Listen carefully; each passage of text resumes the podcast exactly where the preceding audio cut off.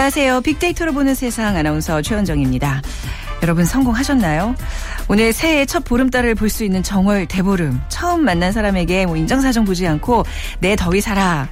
또 누가 나를 불렀을 때 대답 대신 내 더위 맞더위 하고 소리쳐야 되는데 뭐 하지만 뭐 더위를 팔지 못했다고 아쉬워하실 필요는 없습니다. 약밥과 함께 묵은 나물을 먹으면 더위를 타지 않는다고 여겼다고 합니다. 자, 이외에도 한 해의 부스럼을 예방하는 불엄 깨물기, 하루 아홉 번 나눠 먹는 오곡밥, 1년 내내 좋은 소식만 들으라는 귀 발기술 먹기, 그리고 대보름 행사의 절정 달맞이까지 정월 대보름에는 우리만의 특별하고 재미있는 풍속들이 많습니다. 예전에는 한 해의 농사의 풍년을 기원하는 큰 명절이었는데요. 오늘 다행히 전국에서 달맞이가 가능할 거라고 하죠. 휘영청 밝은 보름달 보면서 마음속에 담아둔 여러분의 모든 소망이 이루어지길 함께 기원해 보겠습니다. 오늘 빅데이터로 보는 세상에서는 트렌드 차이나 중국이 보인다와 빅데이터는 승부사가 준비되어 있습니다. 방송 중에 문자 참여해 주시면 되는데요. 휴대전화 문자 메시지는 지역번호 없이 샵 9730, 샵 9730입니다. 짧은 글 50원, 긴 글은 100원의 정보 이용료가 부과되고요. 저희 KBS 라디오 어플리케이션 콩도 함께 이용하실 수 있습니다.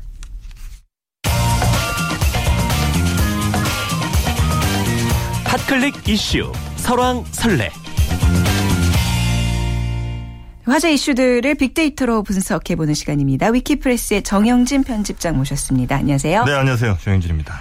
오늘 아침에 속보로 계속 뜨더라고요. 네. 네, 한 7시 40분경에 있었던 일로 알고 있는데 리퍼트 주한 미 대사의 피습 소식 좀 알려주시죠. 네, 이 마크 리퍼트 미국 대사가 세종문화회관에서 열린 어, 행사에 참석했다가 한 어, 시민단체 대표로부터 테러를 당한 것이죠. 네. 오전 7시 40분이었습니다. 아, 민족화해협력 범국민협의회 민화협 주최 조찬 강연회였는데 여기에서 강의 준비하는 도중에 이 김기종 씨라는 사람으로부터 흉기로 얼굴과 왼쪽 손목 부위를 공격을 당한 겁니다. 이 김기종 씨 어, 테러한 직후에 전쟁 반대 등의 구호를 외쳤다고 하고요. 특히 그 지난 2010년 7월에도 주한 일본 대사에게 콘크리트 조각을 던진 혐의로 징역 2년, 집행유예 3년을 받은 바가 있습니다. 네. 글쎄요, 뭐 SNS 지금 뭐 뉴스 전체 뉴스의 뭐 한 3, 40% 이상을 에, 이 뉴스, 그러니까 리퍼트 미국 대사 관련 테러 관련 뉴스가 차지하고 있는데요. 어, 계속해서 지금 댓글이 막 어, 초단위로 달리고 있습니다. 네. 주요 키워드들 몇 개만 살펴봐도 뭐 폭력, 불법, 무방비, 경계, 창피, 허술, 소름, 테러 이런 등등의 단어가 있거든요. 하여튼 아, 이번 어, 테러에 대해서 우리의 경계가 너무 좀 허술했다 아, 이런 얘기들이 좀 상당히 많고요. 또 정말 아, 외국 보기에 창피하다는 그럼요. 반응들까지 네. 나오고 있습니다. 하여튼 이런 불법 행위는 뭐 아무리 예, 목적이 좋다고 하더라도 절대 뭐 있을 수 없는 일일 것 같습니다. 주한 외교 사절에게 이런 폭력은 진짜 한 나라와 한 나라 사이 어떤 외교 문제로까지 비화가 비화될 충분히 수 있으니까 될 조심해야 될. 문제에 그리고 이 김기종이라는 이 사람은 그 민화협 소속도 아니 라면서요. 그렇습니다. 네. 뭐 우리마당, 뭐 독도지킴이, 뭐 이런 등등의 이제 각 종 어, 시민단체 대표 등으로 돼 있는데요. 네. 뭐 어떤 활동을 했었는지도 아직까지 뭐 많이 이렇게 밝혀지진 않은 것 같습니다. 네, 이 민화협에 대한 관심도 쏠리고 있는데 뭐 진보 보수 중도를 아우르는 상설 협의체잖아요. 지금 네. 현재 이제 민화협 대표 의장은 홍사적 의장이 맡고 있는데 아무튼 이 왜 뭐 이 범행 동기라든지 이런 건 좀 차후에 밝혀지겠지만 아무튼 좀 이게 더 외교적인 문제로 비화되지 않기를 좀 바라겠습니다. 네. 좀 아침에 많이 놀라셨을 텐데요. 자 그리고 어제 김 영란법 관련해서도 많은 얘기들 나눴는데 어제 오후 내내 이 개정 목소리 뭐 위헌 얘기들이 좀 뜨겁게 나오고 있네요. 네, 뭐 대한 변협 어, 변호사협회도 어, 헌법소원 제기한다고 하죠. 네. 정치권에서도 벌써 통과 하루 만에 뭐 김영란법 보완할 필요가 있다면서 배우자 신고 조항 등에 대해서 수정을 하겠다 이런 입장들이 좀 나오고 있는데 네. 과연 그런 뉴스들에 대해서 SNS와 또 뉴스 댓글에서는 어떤 반응 나오고 있는지 살펴봤습니다. 포털 3사에서는 총 어제와 오늘 오전 9시까지 911건 관련 기사가 나왔고요. 10개 이상의 댓글 있는 기사 17건에서 16,000여 건의 댓글 생성이 됐습니다. 상당히 많은 양이었고 네. 어, 통과 직후에는 이 김영란법 통과 직후에는 어, 통과에 대해서 찬성하는 그러니까 긍정적인 데이터가 한 80% 정도 나왔다 이렇게 네. 어제 제가 전해 드렸었는데 이 개정 움직임에는 역시 또 그만큼 부정적인 데이터가 많았습니다. 네. 그러니까 통과는 시켜놓고 왜 이제 와서 또 다른 얘기를 하느냐 이제 이런 어, 글들이 많았고요. 특히 뭐 김영란법 죽이기다, 뭐 부패 세력의 바락이다, 뭐 기득권 지키기 이렇게 좀 감정적으로 격앙된 단어가 뉴스 댓글에 상당히 좀 많이 에, 차지를 했고요. 네. 원문 데이터도 몇 개만 좀 살펴보면 어, 전 국민 대상으로 이 법 적용해도 처벌받을 사람 많지 않다. 아, 정치인, 공무원, 기자, 교사, 변호사, 대기업 직원들이 이 청탁 관행 유지하려고 저항하는 것 아니냐. 네. 이게 만약 위헌이면 헌법을 바꿔서라도 시행해야 된다는 이런 좀 어, 강한 어필 같은 것도 좀 있었고요. 투명한 대한민국을 위한 기회라는 의견도 어, 역시 많습니다. 김영란법에 대해서 찬성한 의견들이 여전히 좀 많은 것 같은데 네네. 반면에 뭐 일부에서는요. 이 전 공무원 등을 잠재적 범죄자로 보는 거 아니냐. 어, 누구나 걸명 걸리게 만드는 이거 위험한 법이라는 네. 의견도 소수 좀 있었고요. 또 떳떳하면 뭐가 문제냐는 식이라면 집집마다 내부에 CCTV 설치해놓고 다 감시하게 하게 네, 어, 이것도 뭐 큰 문제 없는 것 아니냐. 네. 이런 이제 반론까지 나오곤 있습니다만 네. 역시 좀 소수에 속하고 있습니다. 네, 아무래도 좀 이게 군데군데 위헌 소지들이 있기 때문에 이런 개정 목소리들이 나오고 있는 것 같기는 한데요. 아무래도 좀 트위터나 페이스북 같은 소셜 네트워크 SNS 등에서는 뉴스 댓글 반응과 좀 차이가 있는 것 같아요. 네, 대체로 이제 그 뉴스 댓글보다는 SNS 쪽에서 좀더 긴 메시지가 네. 많았고요. 그러니까 평균 글자 수, 그러니까 리트윗 가장 많이 된, 그러니까 공감을 많이 얻은 이 상위 100건의 트윗 글자 수 평균을 살펴보니까 92자 정도가 됐거든요. 네. 댓글이 대체로 한 20자에서 한 40자 사이인데 예, 훨씬 더 긴 메시지들을 남기고 네. 있다 이런 확인이 가능하고 어 그래서 이제 좀 더 뭐 대안을 찾는 의견들 또 비유적인 표현도 종종 등장을 합니다. 한 두 개 정도만 소개를 해드리면 네. 위헌이니 언론 자유 침해니 하지만 본질은 그냥 이대로 살겠다는 거 아니냐. 음. 아, 진정성이 있으려면 언론의 부패 문제를 해결할 다른 법이라도 만들고 어, 다시 뭐 김영란법 개정을 해야지 아, 이제 와서 다시 뭐 통과되자마자 아, 이렇게 개정부터 하는 거는 꼭 곤란하다. 아, 이런 의견들. 또 새로움은 항상 낯설음을 동반하는 법이다. 큰 강을 건너려면 항상 위험성은 상존하는 법이다. 네. 이렇게 좀 비유적인 표현도 나오고 있습니다. 어, 그런데 이제 일부 트위터리안들은요, 음, 그러니까 트위터 이용자들은 네. 국회의원들이 이번 김영란법 처벌 대상에서 실제로는 빠진 것 아니냐 이런 의혹도 제기하거든요. 가장 좀 황당해하는 부분이죠, 국민들이요. 네. 맞습니다. 네. 그러니까 사실상 5조 2항, 김영란법 5조 2항 보면 네. 선출직 공직, 공직자, 정당, 시민단체 등이 공익적 목적으로 제3자의 고충 민원을 전달하거나 이 개선에 대해서 제한 건의하는 행위에 대해서 이 법을 적용하지 않도록 하고 있거든요. 네. 그럼 과연 공익적 목적이 아닌 걸 어떻게 증명할 건가 이것도 좀 문제인 것 같고요. 또 이 법이 내년 9월부터나 적용되기 때문에 네. 그때는 이미 새로운 또 국회의원들이 자지, 자리를 차지하고 있다는 점도 비판의 좀 대상이 되고 있는 것 같습니다. 그렇죠. 또 현재로서는 만약에 법이 악용되면 네. 어떤 개인 뭐 사찰의 우려도 있고 그렇죠. 그렇습니다. 네. 또 언론의 자유를 억압하는데 또 이용되지 않을까 하는 우려들이 있는데 뭐 아무튼 뭐 시행법들이 좀 더 이렇게 세부적으로 보완이 많이 돼서 법 집행에 좀 공정성을 가야 되겠습니다. 네. 자 그리고 아, 이 소식은 들을 때마다 정말 이렇게 화가 나고 분통이 터지는데 한 중년 여성이 전 남편과 현 남편 그리고 시어머니까지 네. 독극물을 오랜 시간 이렇게 투여해서 살해한 사건. 이게 사망 보험금을 노린 범죄인데 어떻게 사람으로서 이럴 수가 있을까 싶어요. 그렇습니다. 예. 뭐 심지어 뭐 지금 친딸까지도 네. 아주 고치기 힘든 병에 걸렸다고 하죠. 그러니까요. 뭐 제초제 성분의 농약을 음료 등에 타 먹여서 전 남편을 또 반찬 등에 섞어서 현 남편 시어머니 등을 숨지게 한 이 40대 중년 여성 소식 많이들 경악을 했는데 근데 이제 빅데이터 분석을 할 때 저희가 이런 주 소셜 네, 소셜 네트워크 상에서의 어떤 데이터도 분석을 하지만요. 오래된 데이터들도 저희가 분석을 합니다. 네. 예를 들면 조선왕조실록도 아주 중요한 빅데이터 분석의 한 도구가 되기도 하고요. 에, 그리고 오래된 신문들 역시도 요즘 빅데이터 분석에서 훌륭한 소재들이 되는데 네. 어, 1930년에도 이런 일이 있었습니다. 아, 그런가요? 네. 네. 보험마 5천일 사건이라고. 보험마. 예, 네. 보험금을 노린 살인마 이런 뜻인데 어, 별다른 수입도 없으면서 아버지 명의로 거액의 사망보험금 들어놓고 아버지를 살해한 이런 음. 그 폐륜 범죄가 당시도 있었고요. 당시 2만 원의 보험금을 탔다는데 에, 지금으로 따지면 대략 한 2, 3억 원 정도가 되는 돈이라고 합니다. 네. 사형 집행이 됐고요. 어, 그 이후로도 뭐 80년대도 뭐 여러 사건들이 좀 있었는데 요즘은 어, 보험 회사들이 이 빅데이터를 또 이용해서 역으로 보험 사기 보험 범죄 등을 또 잡아내고 있습니다. 아, 그렇군요. 그러니까 사고의 위험도를 수치화해서요. 네네. 일정 점수 이상의 사고가 터졌다. 그리고 보험금을 타냈다. 이런 네. 사건이 발생하면 바로 의심을 하고 이제 즉시 조사를 해서 이거 이제 의심이 확실시 된다 싶으면 경찰에 바로 이제 또 신고를 하는 이런 시스템도 요즘 어 미국 같은 경우는 총 10개 보험사 중에 8곳 정도가 이런 시스템을 또 갖고 있거든요. 네. 앞으로 보험 사기도 상당히 좀 어려워질 예, 빅데이터 때문에 어려워질 것 같고 네. 특히나 이제 자동차 관련 보험에서 이런 일들이 많이 벌어졌는데 네. 차선 변경할 때 이 고의 접촉으로 어, 접촉 사고를 내서 보험금 타내는 경우 뭐 뒤에서 오는 차에 급제동을 걸어서 어, 추돌 사고 유발하는 경우들이 가장 많다고 하니까 이건 이제 금감원 조사입니다. 네네. 그러니까 자동차 어떤 보험 사기에 또 말리시지 않도록 조심하셔야겠습니다. 네, 빅데이터가 이렇게 또 범죄 수사망을 촘촘히 하는데 큰 도움이 되고 있다는 소식까지 오늘 잘 들어봤습니다. 말씀 감사합니다. 네, 감사합니다. 위키프레스의 정영진 편집장과 함께했습니다.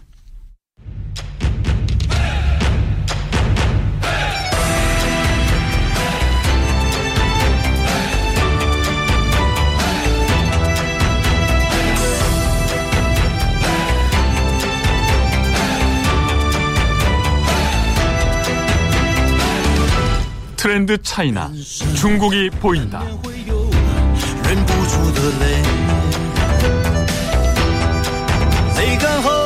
중국 시장의 핫 이슈와 트렌드를 분석해보는 시간 트렌드 차이나 중국이 보인다.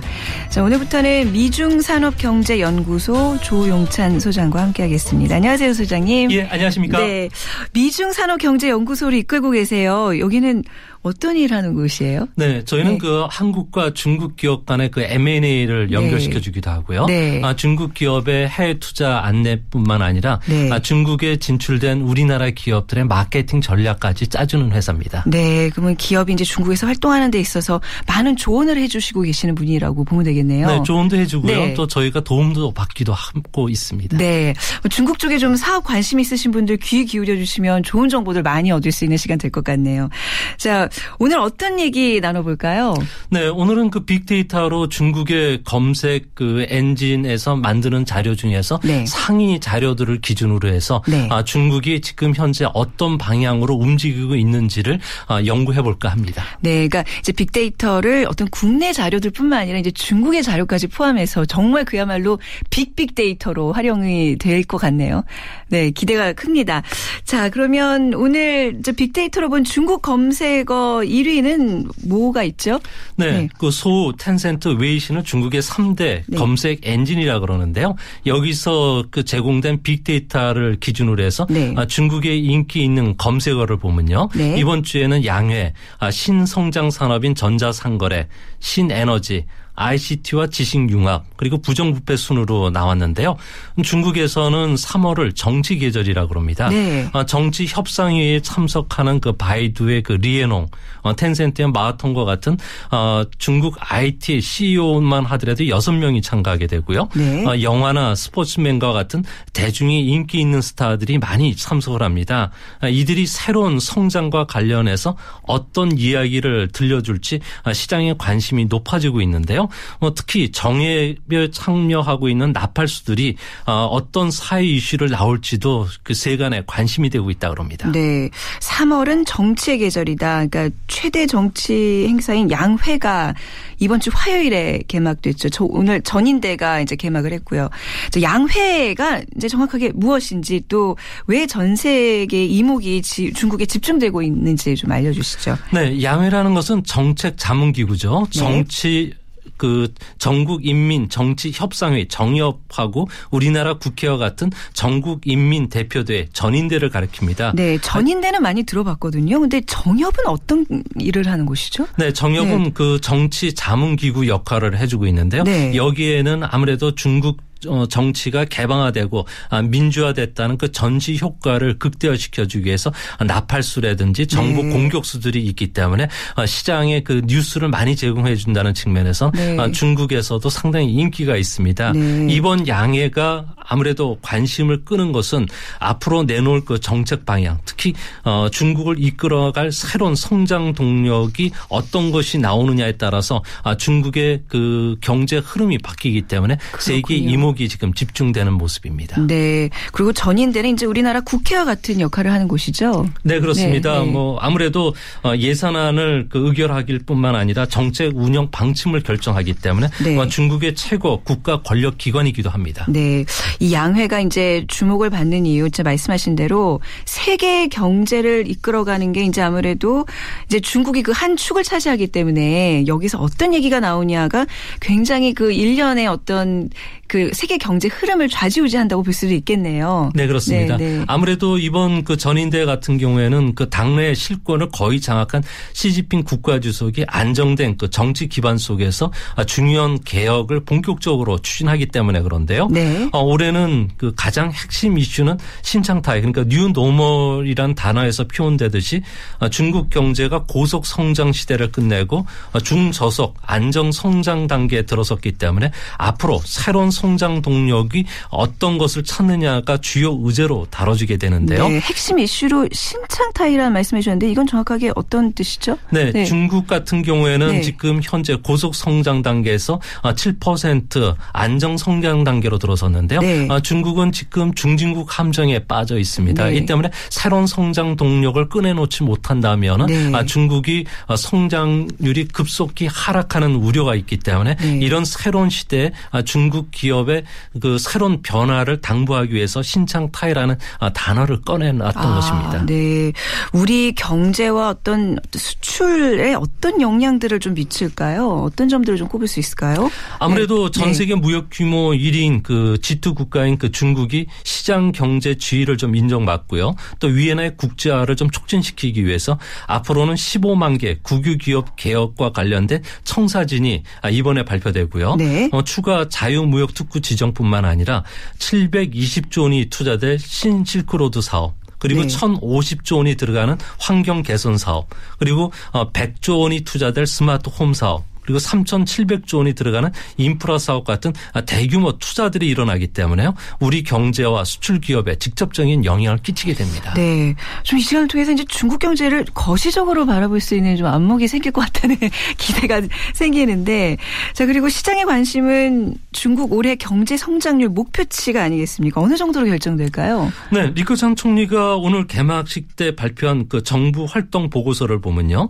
GDP 성장률 목표는 11년 만에 만에 최저치인 7% 전후로 설정했고요. 네. 소비자 물가 지수 상승률은 3% 선에서 억제하기로 했습니다. 뭐 양의 기간에 특히 주목되는 점은 안정 성장을 위해서 경기 부양책이 발표될 것으로 보여지는데요. 뭐 중국 언론들 소식에 따르면은 2주택 구매 제한 철폐라든지 네. 주택 담보 대출 규제 완화 그리고 주택 매각 시 세금 감면 기간을 5년에서 2년으로 완화시켜주는 대책이 나올 것으로 보여지고요. 이외에도 중소기업에 대한 법인세 감면을 좀 더 확대시켜주는 안 그리고 실업보험료를 경감시켜주는 정책들이 발표가 됩니다. 이런 정책들은 소비 부양에 도움이 되기 때문에 아마 중국 경제 경기 연착륙을 도와주지 않을까 보여집니다. 네. 이번 양회에서 나올 경제 정책 방향들 글쎄 우리나라 경제에 미칠 영향을 좀 짚어봐야 되겠죠? 네. 아무래도 중국이 성장 엔진을 순양형 발전 모델로 키울 예정인데요. 네. 어, 대표적인 대표적인 사례가 에너지 절약이라든지 오염물질 배출 감소와 관련된 환경 산업에 무려 1,050조 원을 투자하게 됩니다. 이렇게 되면 우리나라 전기 자동차용 건전지 회사들 같은 경우에는 중국 진출에 대규모 투자를 마쳤기 때문에 수혜가 예상이 되고요. 네. 아, 또한 태양 전지, 풍력 발전, 오폐수 처리, 공해 절감 장치 부분에서는 아, 대중국 진출이 좀 더 빨라지지 않을까 보여집니다. 네 또한 기존의 중국의 성장 방식은 양이라든지 속 도를 중시하는 정책이었는데요. 이제는 질과 효율을 중시하는 성장 방식으로 바뀌게 됩니다.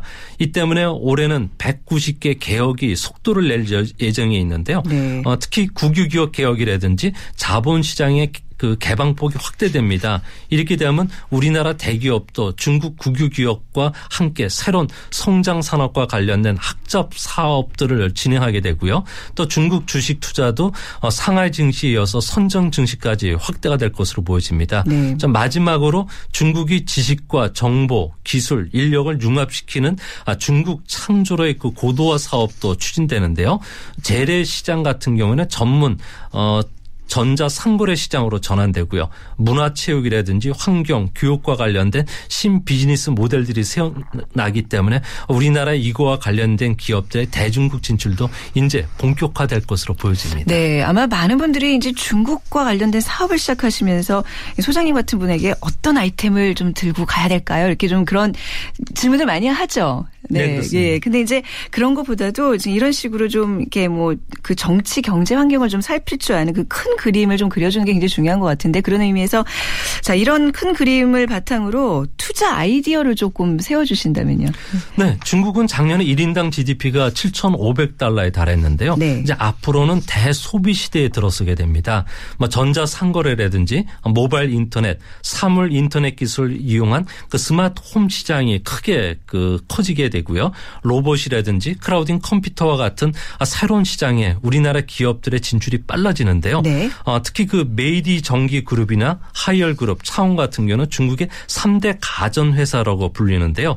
어, 이 회사들이 ICT 융합 시장에서 국내 기업과 합작 사업들을 지금 활발히 펼쳐지고 있습니다. 우리나라 리용 구첸이나 삼성전자, LG전자뿐만 아니라 다른 백색 가전 그 회사들도 앞으로 중국 스마트홈 시장에 본격적으로 아, 진출하지 않을까 보여집니다. 네네. 또한 중국이 신용 도시화라든지 호적 제도와 복지 제도를 개혁하게 되는데요. 네. 이는 그 높은 저축률을 떨어뜨려서 소비를 진작시키기 위함입니다. 이 때문에 뭐 신약 개발이나 고부가가치 의료 서비스, 의료기기, 어, 제약과 관련된 전자 상거래 시장이 커지기 때문에 네. 우리나라 제약과 관련된 기업들한테는 새로운 시장이 열리게 되고요. 아, 특히 그 앞으로는 중국이 사유화 물거리 좀 더 확대될 것으로 보여지는데요. 네. 철도 민자 역사 개발이 시작이 됩니다. 이뿐만 아니라 고속도로, 항만, 공항, 통신 서비스와 같은 독과점 사업도 민간에게 개방이 되기 때문에 앞으로 우리나라 기업들은 그 중국에서 절대 어그 사업 기회를 잃지 말아야 되는 그 물실 호기에 기회가 좀 찾아오지 않을까 보여집니다. 네. 자, 오늘 첫 시간으로 이제 3월 정치 계절에서 이제 세워질 중국 경제 정책 방향을 중심으로 해서 오늘 중국 이야기 들어봤습니다. 오늘 말씀 잘 들었습니다. 예, 감사합니다. 네. 자, 트렌드 차이나 중국이 보인다. 미중산업경제연구소 조용찬 소장 과 함께 했습니다.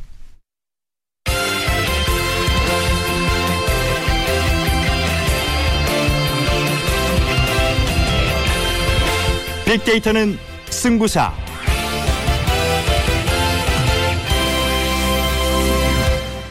네, 승부를 가르는 스포츠 빅데이터의 세계로 안내하겠습니다. 한국스포츠과학기술포럼 사무총장이신 상명대학교 오일영 교수님 오늘 전화로 연결돼 있네요. 안녕하세요, 교수님. 네, 안녕하세요. 네. 자, 오늘 어떤 스포츠 만나볼까요? 예, 아무래도 이제 봄 하면은 이제 축구가 시작되지 않습니까? 네. 예, 프로축구 또 프로야구가 시작했는데 이제 프로축구가 먼저 요번 주 토요일 날 개막전을 펼칩니다. 네. 어, 요번 주 토요일서부터 10월 4일까지 장장 이제 198경기를 소화하게 되는데요. 네. 아, 이 198경기가 정규 리그고 그 다음에 이제 순위에 따라서 이제 6개 팀씩 split 리그가 펼쳐지는데 이 split 리그에 의해서 이제 그 강등 팀이 생기고 또 이제 다시 또 승격하는 팀이 생기는 아주 그 대장정이 펼쳐진다고 볼 수 있습니다. 네. 그러니까 이제 2013년부터 K리그를 1부와 2부 나누면서 K리그 클래식 또 2부는 K리그 챌린지로 부르게 된 거죠? 예, 그렇습니다. 네. 그래서 이제 3월 7일 개막전을 개막전을 펼치는 것은 이제 K리그 클래식 개막전인데 이제 이렇게 되면 어 2부 리그인 챌린지로 떨어지지 않기 위해서 감독들이 굉장히 많이 고심을 할 것 같아요. 어떻습니까? 그렇죠. 네. 아무래도 특히 이제 기존에 있는 감독들보다는 요번에 이제 40대 기수로 신예로 이제 들어오는 감독들이 몇 명이 있죠. 네네. 울산의 윤정환 감독이라든지 인천의 이제 김도훈 감독, 그 다음에 대전의 조진호, 뭐, 그, 전남의 노상래 감독, 이런 분들이 이제 새롭게 40대 기수로 이제 첫 무대로 이제 본인 신고를 하게 되는데요. 네. 아무래도 이제 승강제 도입 이후에 감독들에 대한 어떤 전략적인 부분 또 많은 데이터의 활용 네. 이런 걸 통해서 이제 살아남기 위한 필승의 노력들을 많이 하게 될 겁니다. 네. 작년 시즌 우승팀이 전북 현대죠. 그렇습니다. 네, 전북 현대 독주가 이번 시즌에도 계속 될지 축구 팬들의 관심이 클 텐데 빅데이터로 풀어본다면 어떻게 예상할 수 있을까요?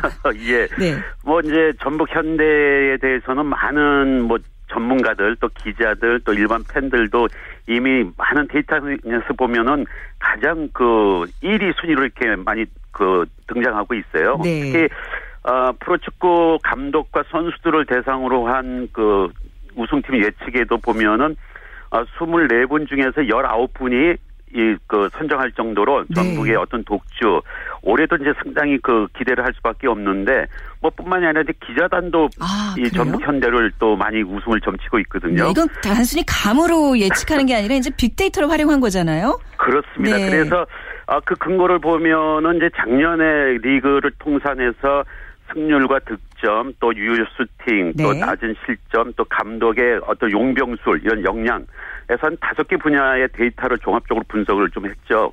네. 그 결과를 보면 전 분야에서 이제 전북이 10점 만점에서 8점 이상을 다 받으면서 전 분야에서 1위를 차지할 정도로 데이터 상으로도 봐도 어, 전북이 상당히 좋은 기록을 어, 보여주고 있습니다. 네. 특히 이제 그 중에서 보면은 승률이 75%라는 것. 네. 이거는 뭐 역대 어. 느 팀에서도 나, 나올 수 없는 그런 승률이라고 볼 수 있겠는데요. 네. 그래서 이제 완전 독주 체제가 아마 이제 전체적으로 볼 때 2015 시즌에도 전북을 1강으로 한 4중 7약의 판세가 될 것이다.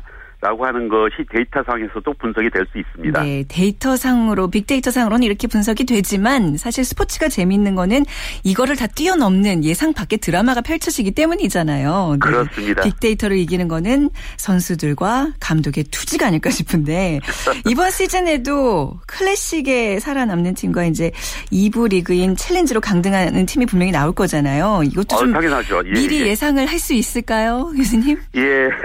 어떻게 보면은 네. 이제 상위 6개 팀 이제 정규 33라운드가 끝나면은 A그룹, B그룹으로 나눠지지 않습니까? 그래서 네. 이제 split 라운드가 펼쳐지는데 이 A그룹에 속하는 6개 팀은 뭐 경기 성적이 좋기 때문에 절대로 떨어지지는 않겠죠.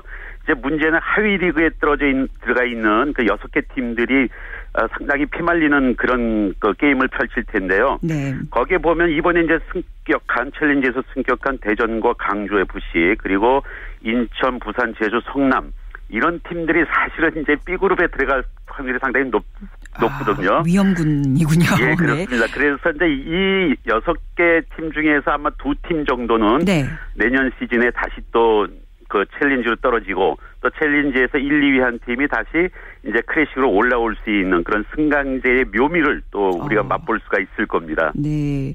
역시 이번 시즌에도 팀마다 새로 영입된 선수들 그리고 기대되는 선수들이 많은 기록들을 만들어낼 텐데 예, K리그 그렇죠. 재미를 더해줄 선수들 어떤 선수들이 있을까요? 예, 아무래도 전북 현대의 우승의 어떤 그 기여도 가장 높은 선수가 이제 우리 이동국 선수 아니겠습니까? 네네. 어, 최강희 감독의 황태자다 하고 할 정도로 상당히 신뢰를 받고 있는 선수인데요. 작년 시즌에도 이제 13골을 넣어가지고 득점 2위를 했어요. 그래서 상당히 득점력이 좋은 선수. 올해도 한번 기대를 해보는데 또 이동국 선수가 올해는 이제 전북에서는 주장으로서 또 팀을 이끄는 그런 또 리더십을 또 보여주면서 어, 강력 강력한 이제 공격 라인을 구축하는데 전북 현대가 이제 그 용병에서도 이제 애닝 애닝요라는 선수가 어 그 요번에 이제 영입이 됐죠. 그리고 네. 또 애도 해서 공격 라인은 아주 공포의 공격 라인이다. 그러니까 우승에 대한 욕심이 어느 어느 팀보다 많은 감독이 바로 이제 최강희 감독이 아닌가 네. 그렇게 생각이 되고요. 그다음에 작년에 이제 그 득점왕을 했던 수원의 산토스 선수라든지 또 정대세 선수 네. 이런 선수들도 우리가 기대할 수 있고 이번 또 아시안 게임에서 폭풍 질, 질주로 아주 그 이미지를 각인시켰던 서울의 이제 차두리 선수 네. 이런 선수도 우리가 이제 K리그에서 상당히 보일 수 있고요. 또 황선홍 감독이 이끄는 포항은 그동안 이제 용병을 전혀 활용을 안 했거든요. 그런데 이번에 이제 세르비아 정통 스트라이커 라자르와 잉글랜드 뛰고 있는 모리치 선수 이 선수들을 영입을 해서 어, 용병을 활용하는 그런 네. 어떤 역할을 좀 많이 만들 것 네. 같고요. 그래서 상당히 멋진 경기들이 아. 많이 펼쳐지라고 예상이 알겠습니다. 됩니다. 아쉽게도 오늘 교수님과 마지막 시간이에요. 그동안 이 시간 통해서 굉장히 유익했다는 분들 많은데 그동안 좋은 방송 감사드립니다. 예, 감사합니다. 네, 상명대학교 오일영 교수와 함께했습니다. 자, 내일 빅데이터로 보는 세상 오전 11시 10분에 다시 찾아뵙겠습니다. 지금까지 아나운서 최원정이었습니다. 고맙습니다.